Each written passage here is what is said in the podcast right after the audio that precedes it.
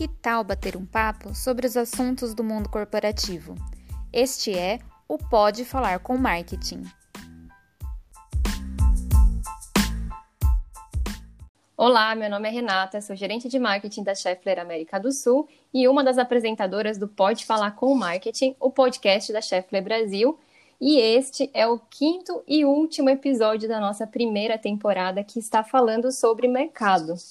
Afinal, a Schaeffler atua em diversas frentes de negócio e aqui já falamos sobre o aftermarket automotivo, sobre a distribuição industrial e hoje é a vez da área automotiva para a gente fechar com chave de ouro essa primeira temporada. Bem, para isso, o nosso convidado especial é o Rodrigo Leite, gerente de vendas automotivas. Rodrigo, foi difícil acertar nossas agendas para esse encontro, mas conseguimos finalmente e eu estou super animada aqui para o nosso bate-papo de hoje. Então, seja super bem-vindo ao Pode Falar com Marketing.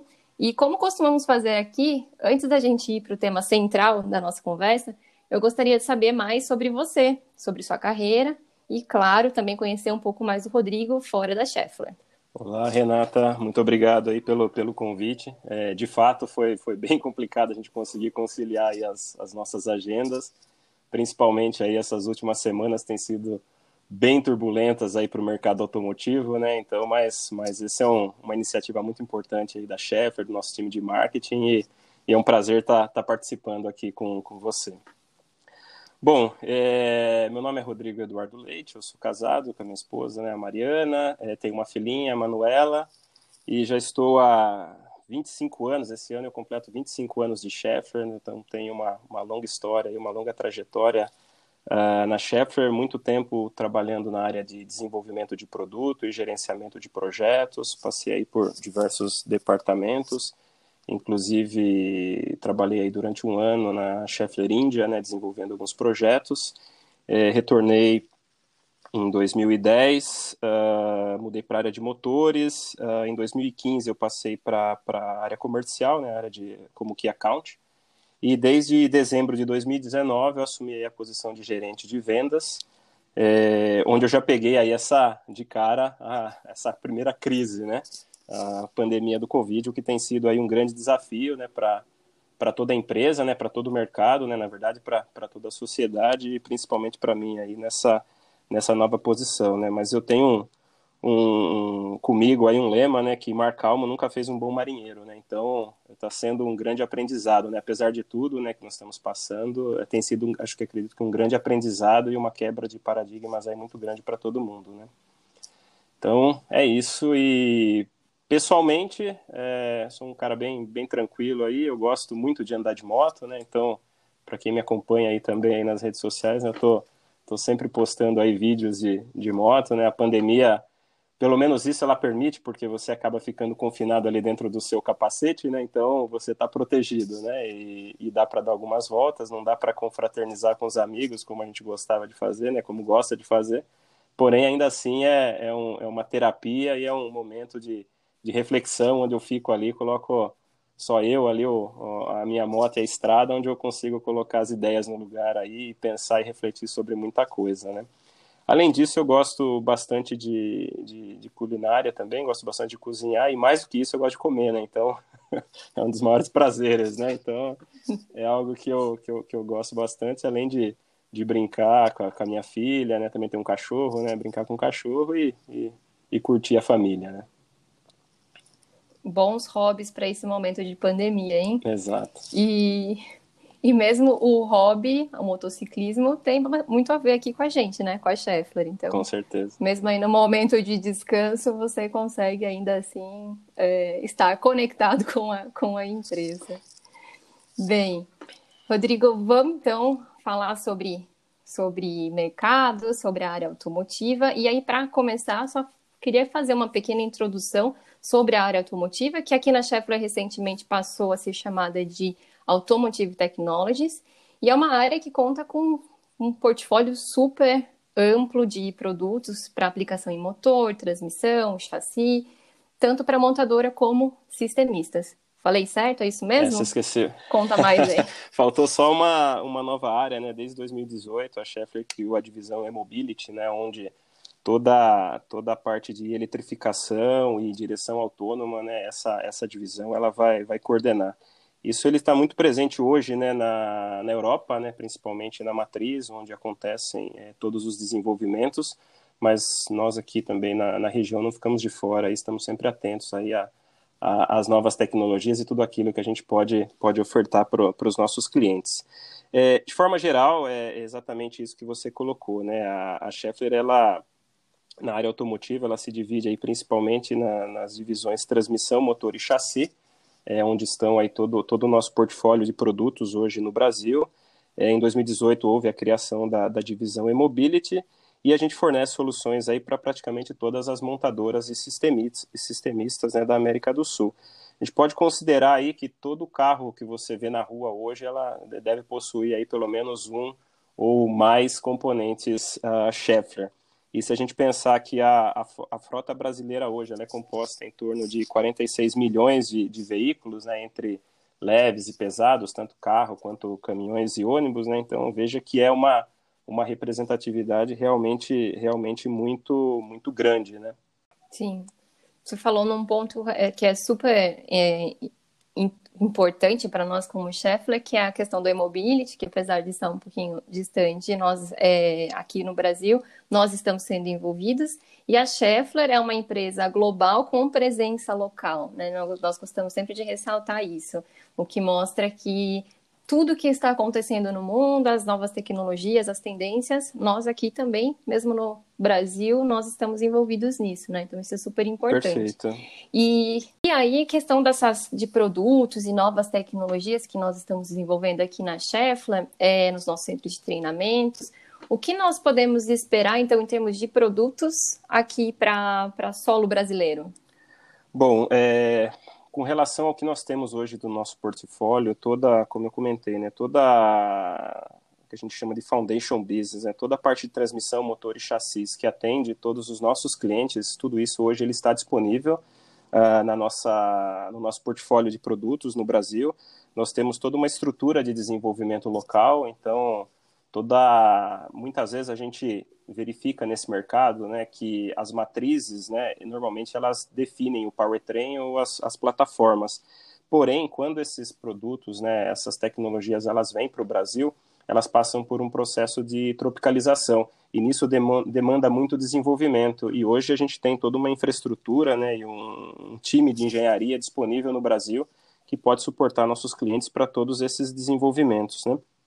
Além disso, a gente tem uma, uma cadeia de fornecedores global. Então, a gente tem fornecedores tanto no Brasil como em todas as, todos os países aí do, do mundo que, que, que tenham aí bons custos e, e, e ótima qualidade aí para atender as, as características dos nossos produtos. Tudo isso para entregar né, para os nossos clientes no Brasil uh, e na América do Sul, claro, né? É a melhor condição, tanto em tecnologia, qualidade e, e preço, né? E super importante justamente pelo ponto que você falou da tropicalização, né? Ter esse conhecimento aqui local para fazer as adaptações necessárias e assim atender os nossos clientes da melhor forma possível. Né?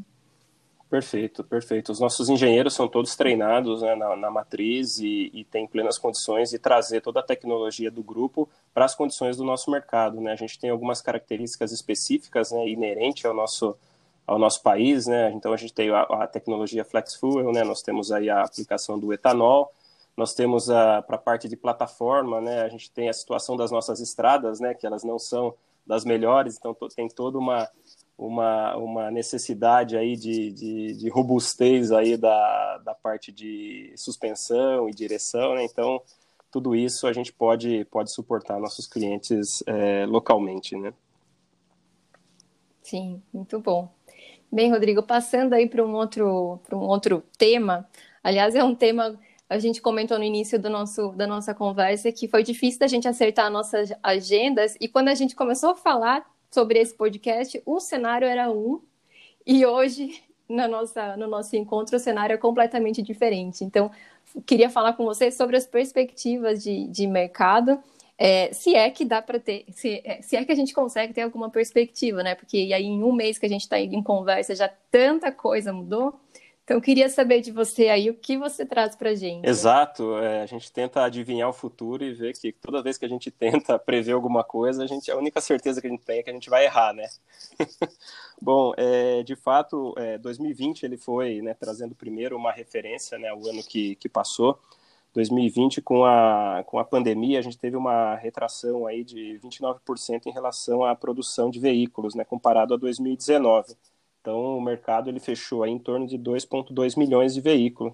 Já em 2021, a nossa perspectiva é chegar em 2,7 milhões, né, o que seria aí um crescimento de 24%, mas ainda assim a gente fica 13% abaixo da, do que a gente teve em 2019, quando a produção de veículos na América do Sul foi de 3,1 milhões de veículos. É, essa perspectiva, eu diria que otimista até, de certa forma, conservadora, mas otimista de crescimento para 2021, ela, ela vem principalmente do, do final do ano passado, onde houve uma aceleração muito boa né, do mercado, a gente começou a ver uma reação muito boa, é, porém esse ano ele já começou com muitos desafios, né, então a gente está tendo uma crise de abastecimento de insumos muito grande, né, Está faltando no mercado aço, plástico, borracha, até papelão a gente está vendo falta para embalagem em, todo, em toda a cadeia. É, tem uma crise muito grande de semicondutores, né, o que tem afetado todas as montadoras, ou uma grande parte das montadoras. É, também estamos tendo problema com fretes, para conseguir frete, principalmente dos países asiáticos, disponibilidade de container para consolidação de carga. Então, tem, tem sido um grande desafio para os nossos times de, de supply chain aí essa, essa, esses riscos de abastecimento de insumos. E recentemente tivemos aí aquela interdição do canal de Suez, né, que ocasionou aí bastante um, vamos dizer assim, um tempero a mais aí, né, em toda essa crise, né, de abastecimento global, é, mas principalmente para a Europa, né, onde é um canal ali de, de, de abastecimento, né, principalmente para o continente europeu, o que não nos afetou diretamente, mas a gente sabe que as montadoras estão estão sendo é, bem afetadas por essa, por essa parada de seis dias ali, que, em torno de seis dias que teve no canal de Suez. Além disso, né, como nós comentamos, né, quando a gente estava conversando para iniciar esse podcast, né, na, um mês atrás, a gente não via a perspectiva de parada das, de uma nova parada das montadoras, né? E eis que recentemente aí mais de 30 em torno de 30 fábricas elas interromperam as produções aí no final de março, começo de abril, em função aí do agravamento da pandemia e também a, a falta de, de componentes. É, essas paralisações e, e, e, falta de insumos né, na, na cadeia produtiva, é, existe uma estimativa que nós teremos aí em torno de 80 mil veículos deixarão de ser produzidos na América do Sul. E se, pensar, se pensarmos aí numa escala global, nós estamos falando em torno de um milhão de veículos no mundo que poderão deixar de ser fabricados em função dessa, desse agravamento mas não são só notícias ruins, né, que nós temos, né, mesmo diante, né, de toda essa esse cenário desafiador, uh, o mês de março ele fechou é, com um aumento na produção de veículos. A gente ainda mesmo assim fechou, é, comparado a fevereiro, né, um, com 1,7% acima da, de produção de veículo.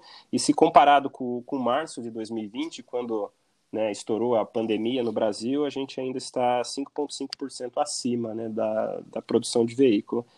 Eu diria que essa, esse aumento, esse resultado positivo em março, ele se deve muito ao mercado dos pesados, né, de caminhões, o qual tem crescido muito e não houve paralisação, né?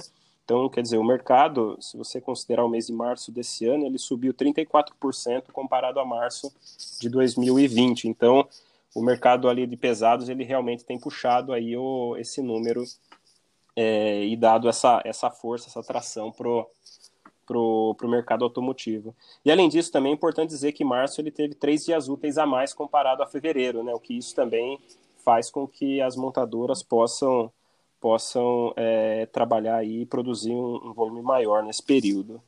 E, e, um fato importante também é a questão do e-commerce das montadoras. Quando o aumento das vendas via e-commerce tem aumentado muito, né? E, em março, quando ano passado, quando iniciou a crise, é, as montadoras não estavam tão preparadas e estruturadas para as vendas online, né? A venda de veículos sempre foi ali é, e no final de semana você vai ali na, na concessionária, escolhe, vai em uma, vai em outra, né? E e com toda essa situação, o mercado aí das concess, dos concessionários, eles tiveram que se reinventar e as montadoras estão fazendo muita venda online, né? Então isso também tem ajudado, ajudado nas vendas. Né? Aproveitando aí o, esse o, o gancho da, do e-commerce, do digital, é, como que você vê essa questão, é, essa mudança até no comportamento mesmo, que é que a pandemia trouxe, né? A gente tem, é, quando fizemos inclusive a conversa com a Aftermarket, foi falado muito sobre isso, né? Sobre e-commerce, parte digital.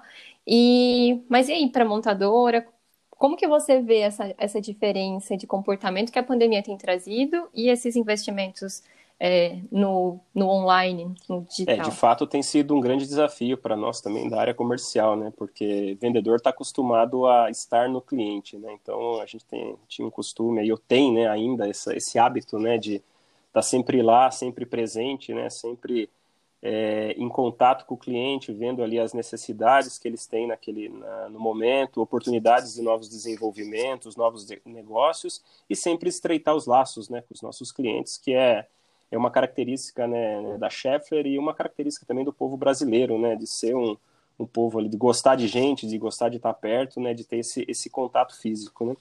E nessa, nessa pandemia nós tivemos um distanciamento abrupto aí dos nossos clientes, né, a gente não consegue estar próximo, então estamos tendo que nos reinventar muito.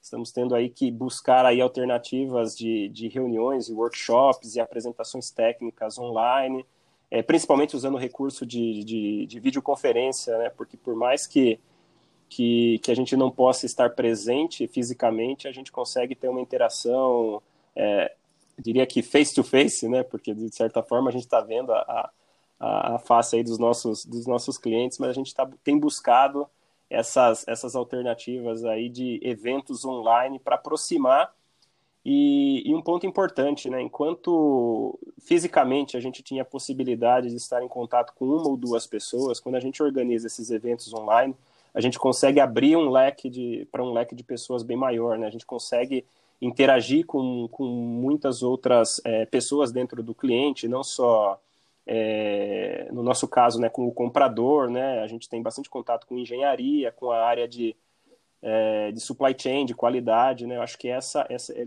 é uma grande vantagem, né? A gente tem que enxergar as oportunidades mesmo nos momentos de crise, né? E essa, e essa é uma oportunidade, né? A gente consegue abrir o leque né, dessas apresentações e dessas, desses encontros com, com mais pessoas dentro do, do cliente e conseguimos trazer né, para a discussão também, como você comentou agora há pouco, né, a, é uma empresa global com presença local, né? E, e nós temos muitos especialistas que estão né, na Alemanha, nos Estados Unidos, e dentro desse ambiente online, a gente colo consegue colocar todos eles dentro da sala em questões ali de um ou dois cliques, né? Então, essas são realmente grandes é, avanços, eu diria, e na mudança do comportamento e todo mundo tem entendido que funciona essa é, as reuniões online, né? Antigamente achava-se que só uma reunião presencial poderia resolver os problemas, né? E a gente tem visto isso que não, uhum. as coisas se podem se resolver muito bem também via via online.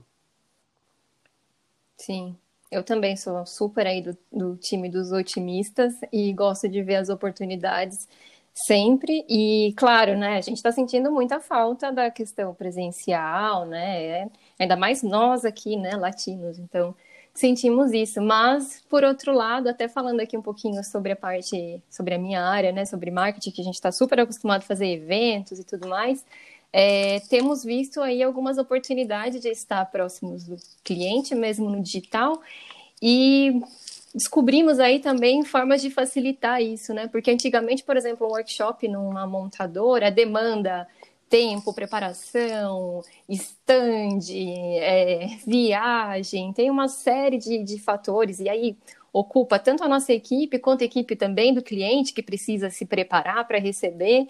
E aí no digital, não, né? A gente tem tido aí oportunidades, tivemos recentemente com um cliente uma, alguns dias de eventos, eventos curtos, é, reuniões de uma hora, onde a gente pode colocar a nossa equipe aí falando com o cliente sobre a necessidade específica do cliente, estão trazendo soluções que para algo que eles estavam é, precisando. E como você bem pontuou, a questão do, do digital permite também que a gente traga é, pessoas até de fora, especialistas, né? Ainda mais na Scheffler, a gente tem tantos especialistas aí pelo mundo, então isso tem facilitado bastante, né? Eu, particularmente, estou gostando bastante desse, desse modelo e estamos aí abertos até para fazer, né, com outros clientes, já temos outras conversas aí acontecendo.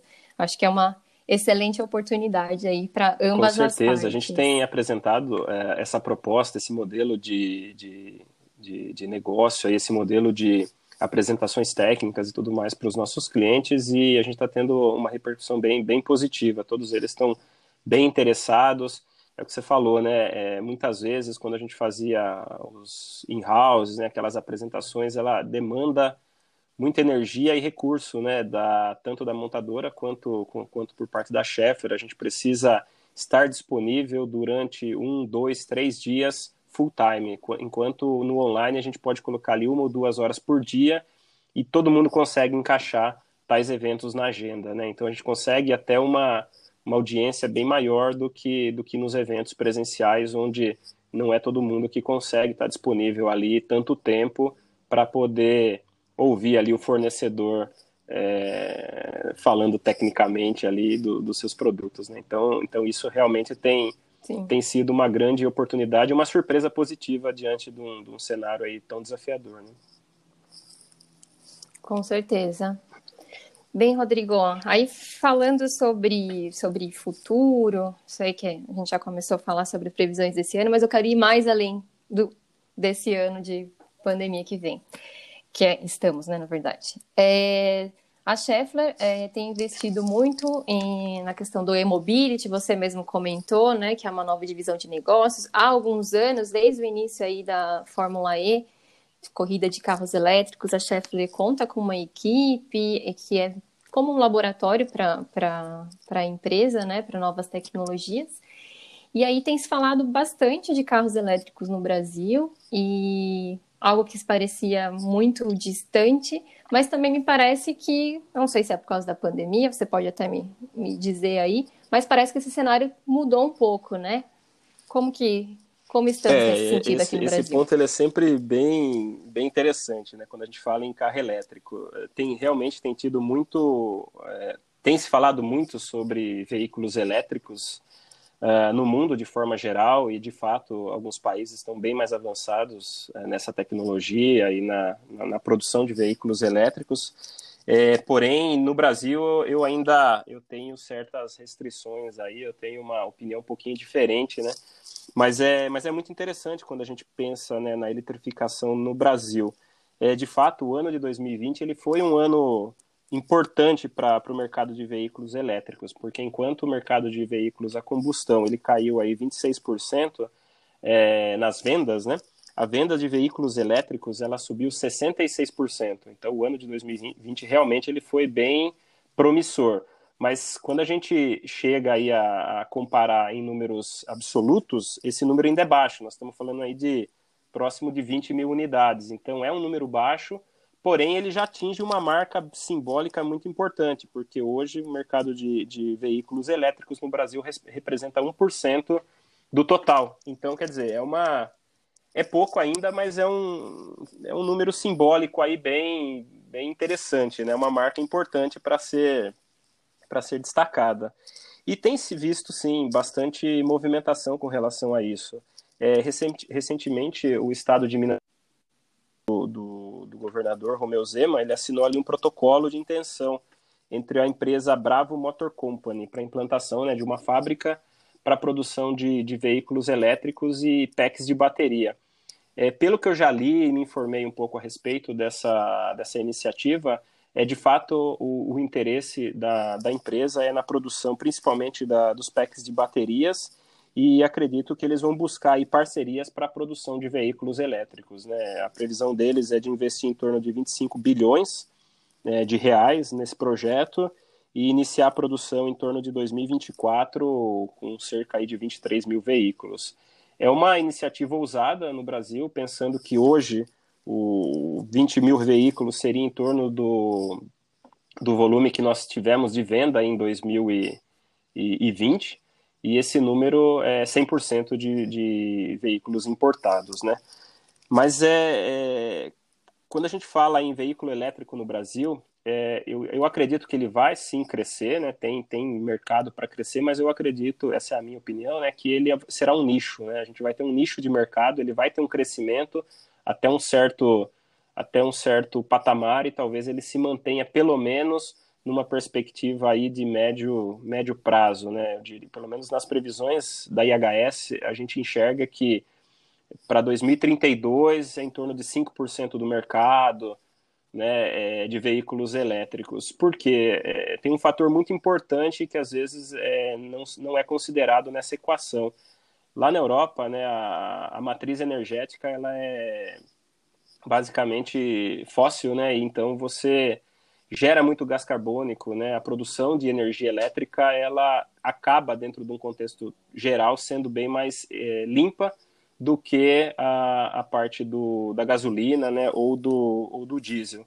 Já no Brasil, não, a gente já tem uma, uma matriz energética bem limpa, que é o etanol. Né? E quando a gente faz uma comparação entre né, da, do cultivo, ali, da plantação até a roda, e pega o ciclo de vida do gás carbônico, a nossa, a nossa condição ou o, o, a quantidade de gás carbônico que é o, no, no, ciclo, não só no veículo, né, mas em toda a cadeia, ela é produzida com etanol, ela se equipara muito próximo ao que seria o ciclo de um carro elétrico. Então, claro, não é o mesmo nível de, de eficiência, né, mas ele já está bem perto. Então, eu diria que de, em, forma, em, forma, em aspectos gerais, nós já temos uma cadeia limpa, né, de, de, então o problema não seria emissões.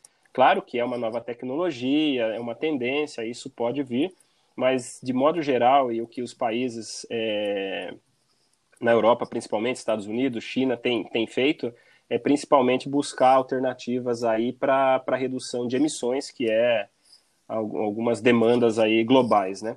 Então, no nosso caso, eu diria que nós estamos numa situação, é, de certa forma, confortável com o veículo elétrico, com o veículo a etanol, né? Com o nosso Flex Fuel. É uma grande tecnologia, uma excelente tecnologia brasileira e que eu acredito que a gente deveria também exportar isso para outros países, né? Porque eu até ouvi em alguns eventos aí do setor que se, a, se o etanol tivesse sido inventado pelo alemão, talvez o mundo inteiro tivesse rodando hoje a, com flex fuel, né? Mas como foi inventado por brasileiro, então é uma tecnologia brasileira, então precisaria de um trabalho maior dentro dessa, dentro dessa área.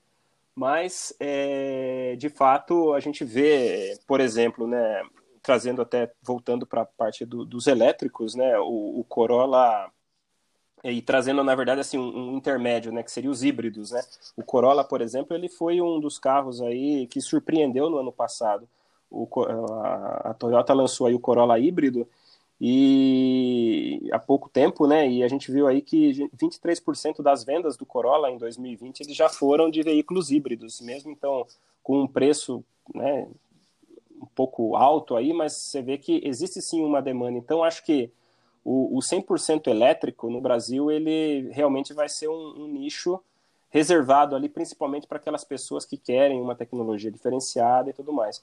O que nós vemos aí com uma perspectiva a longo prazo é uma manutenção ainda bem consistente do motor a combustão e vai, e vai crescer sim bastante aí a, os veículos híbridos, né? E aí você consegue aliar dois, o melhor dos dois mundos, né? Que seria um híbrido flex, né? Então seria o, o, a tecnologia flex, que é uma tecnologia limpa já, né? Com emissão zero ali de, de, de carbono, com a com a, a tecnologia do elétrico. Então você acaba tendo uma condição bem mais é, interessante para para nossa, principalmente para o nosso país, né? Até porque aí vamos pensar numa outra na, na, questão da infraestrutura, né, da eletrificação, o tempo de abastecimento, né, desses carros, né.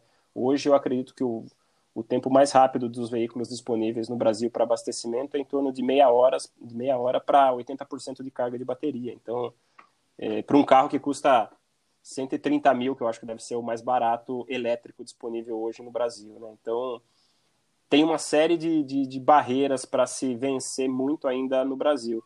Mas quando você olha, por exemplo, para a Alemanha, já é, um, já é um cenário completamente oposto. Né? Se você olha a perspectiva da IHS para a Alemanha em dois, depois de 2030, você já não enxerga mais motor a combustão interna. Então, quer dizer, vai ser tudo elétrico mesmo. Então, é, tem, tem muita coisa para acontecer ainda, né? Tem muita coisa para se, se desenvolver, para uhum. se descobrir e para se é, qualquer coisa que a gente fale aqui, né? Nós estamos, como a gente falou, né? Em um mês a gente viu grandes mudanças, né? Então pode ser que a gente escute esse podcast num futuro próximo aí e já tenha mudado completamente todo esse cenário. Porém, é o que é o que a gente enxerga hoje, pelo menos é o que eu enxergo hoje para o mercado. Né? Então acho que tem bastante campo ainda para para a Schaeffler vender muito produto aí para a parte de powertrain, né? motor a combustão e transmissão para os nossos clientes aqui no Brasil.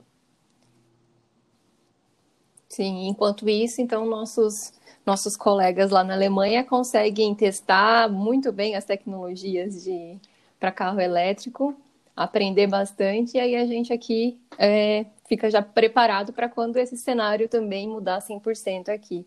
Mas é, eu achei super interessante isso que você falou, do melhor dos mundos, né? Essa questão dos carros. Dos... E quem sabe, então, dessa vez ele consegue fazer, o brasileiro consegue vender, como você falou, né? A gente já deveria ter vendido melhor essa tecnologia de etanol. Quem sabe agora esse híbrido com etanol a gente consegue. Exato, também, é né? uma é, vender é melhor. Uma, é, uma, é uma opção muito boa, né?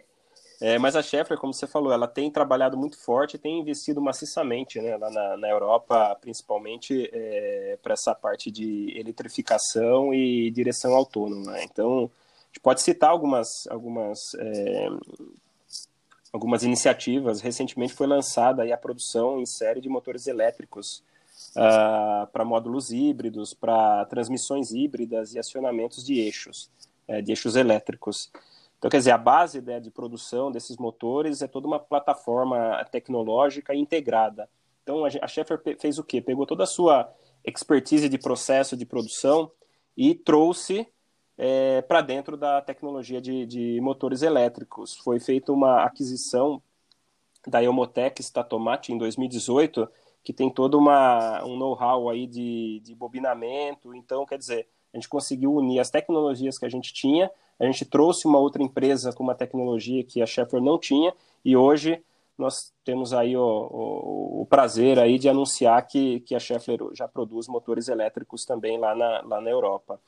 É, além disso, nós tivemos aí uma, uma outra aquisição de sucesso em 2016, que foi a Compact Dynamics, que é uma especialista em desenvolvimento de conceitos para tração elétrica. Então, também é, voltada né, a esse segmento, né, a, essa, a essas novas tecnologias e essas novas tendências. E também algo que eu acredito que muita gente viu, que é aquele, é, aquele carrinho autônomo, né, o Move da Schaeffler, né, que é uma joint venture da Schaeffler para a Van Technology, que é te desenvolvimento de tecnologia do Space é, Drive Steer by Wire. Então, quer dizer, tem muita coisa sendo feita né, lá fora, a gente está aqui acompanhando, é, se inteirando, conhecendo todas essas movimentações e, claro, sempre à disposição dos nossos clientes. Né? A partir do momento que todos eles manifestarem, ou qualquer um deles manifestarem interesse em uma, uma dessas tecnologias, nosso time vai estar pronto aí para explicar, para dar uma aula e oferecer essa tecnologia para que a gente possa trazer aí o quanto antes novidades para o nosso, nosso mercado. Né? É isso mesmo. Scheffler está unindo aí toda a tradição, toda a expertise que já tem né, em powertrain e já alinhada aí com as tendências de mercado, fazendo parcerias com startups focadas aí nas tendências do futuro para atender nossos clientes, né? Ampliar cada vez mais o nosso portfólio para atender os nossos clientes. Bem, Rodrigo, a gente tem um monte de assunto, né? Uma área super ampla, o um portfólio super amplo e cada vez mais crescendo, é, mas nosso tempo aqui é um pouco curto, então queria fechar aí com você Queria que você deixasse uma mensagem final para os nossos ouvintes. Bom, é, a gente realmente né, tem, tem tanta coisa para falar que dá para a gente ficar o dia inteiro aqui batendo papo e falando sobre tecnologia, sobre, sobre previsões, né, sobre futurologia aqui, né? Podemos ficar é, isso eu não sei muito bem, viu? Se a gente é, tá é, Mas é, a única certeza que a gente tem é que a gente vai errar, né? Qualquer coisa. Mas é, é importante essas previsões porque elas nos guiam, né? E a partir do momento que a gente recebe ali um input novo, a gente vai ajustando a rota, né? Mas o importante é ter um caminho a seguir, né? Então essa, as previsões elas sempre nos ajudam dessa maneira.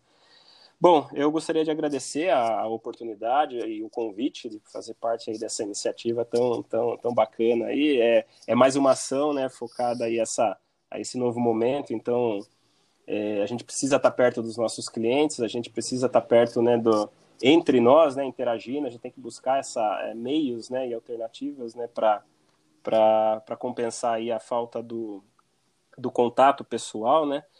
Mas é, de fato a gente sabe que temos muitos desafios ainda para enfrentar. Né? Esse ano ele, ele já ele começou com uma perspectiva muito boa, né? depois do 2020, que foi um ano que, que foi bem difícil, né? foi muito desafiador para todo mundo, e só que ele fechou ali com, com uma, uma expectativa muito boa. Né? A gente conseguiu fechar 2020 numa pegada forte de crescimento, e aí 2021 veio com uma com baque agora, né? Nós tivemos essas o gravamento da pandemia, né? Infelizmente aí a gente tem visto, né?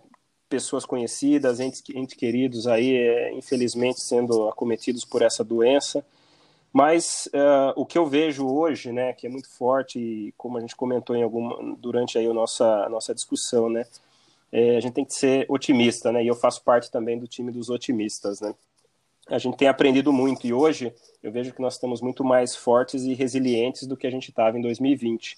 Então eu acho que é, é, continuar com essa força, né? Continuar trabalhando, dando o melhor que nós temos, é, nos adaptando a essas mudanças. Não adianta falar que a gente não muda, né? Porque esse ano mostrou que o ano passado e esse ano tem mostrado que é, se a gente não mudar, a gente né, realmente não consegue sobreviver nesse novo nesse novo mundo, né? Então é, nós temos que nos adaptar, ser fortes, focar cuidar da nossa saúde, cuidar da nossa família, valorizar aí o, o que a gente tem de mais precioso, né, que são a nossa, a, a, nossa família, né, fazer o melhor do nosso trabalho e vamos trabalhar forte mesmo, porque esperamos aí que vamos fechar aí, eu acredito que nós vamos fechar 2021 aí com um resultado muito forte, com toda a superação e com sucesso aí da, da, do empenho aí de cada um e de toda a equipe, né? Então, trazendo aí até o nosso novo o nosso novo slogan aí, né? Afinal de contas, né? We Pioneer Motion, né?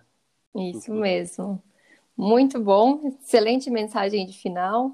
É, compartilha aí com você essa, todo esse otimismo e continuamos aqui firmes e fortes é, para levar as melhores soluções, os melhores produtos para os nossos clientes e reforçando também o que você falou, todos se cuidando bastante nesse momento de pandemia e, bem, Rodrigo, super obrigada pela participação. Foi um pouco difícil da gente se acertar aqui, mas valeu muito a pena e fechamos realmente com chave de ouro a nossa primeira temporada falando sobre mercado. E não sei se você sabe, vou até compartilhar aqui com, com você, com os nossos ouvintes, mas é, como você bem disse, o podcast foi uma iniciativa que nós lançamos esse ano justamente para ser um meio aí de conversa com, com os nossos clientes, colaboradores, por causa da pandemia, distanciamento social. E essa semana aqui a gente fecha nosso podcast com uma super boa notícia. Nosso podcast foi eleito aí entre os 10 é, top podcasts do setor automotivo, com grandes, é, outros grandes podcasts também nessa lista, e o nosso está lá. E ficamos super orgulhosos de, de figurar aí nessa, nessa lista. Então, fechando aqui essa primeira temporada com que legal. uma chave de ouro. Obrigada Não, pela parabéns participação. Aí pela iniciativa, mais uma vez, não sabia. Fico bem feliz em saber desse, dessa, dessa participação, desse prêmio. Então, parabéns a você, toda a sua equipe e a, e a todos aí pela, pelo grande trabalho. Obrigada. E bem, para vocês que estão nos ouvindo, sejam nossos colaboradores, clientes ou público em geral, é, continuem nos ouvindo. Temos outros podcasts gravados e já adianto que a próxima temporada, que vem logo em seguida, Está imperdível, são novos temas, então fiquem ligados aí, que vem muito mais pela frente. E se você tiver algum tema, alguma sugestão, pode mandar para a gente, afinal, pode falar com o marketing.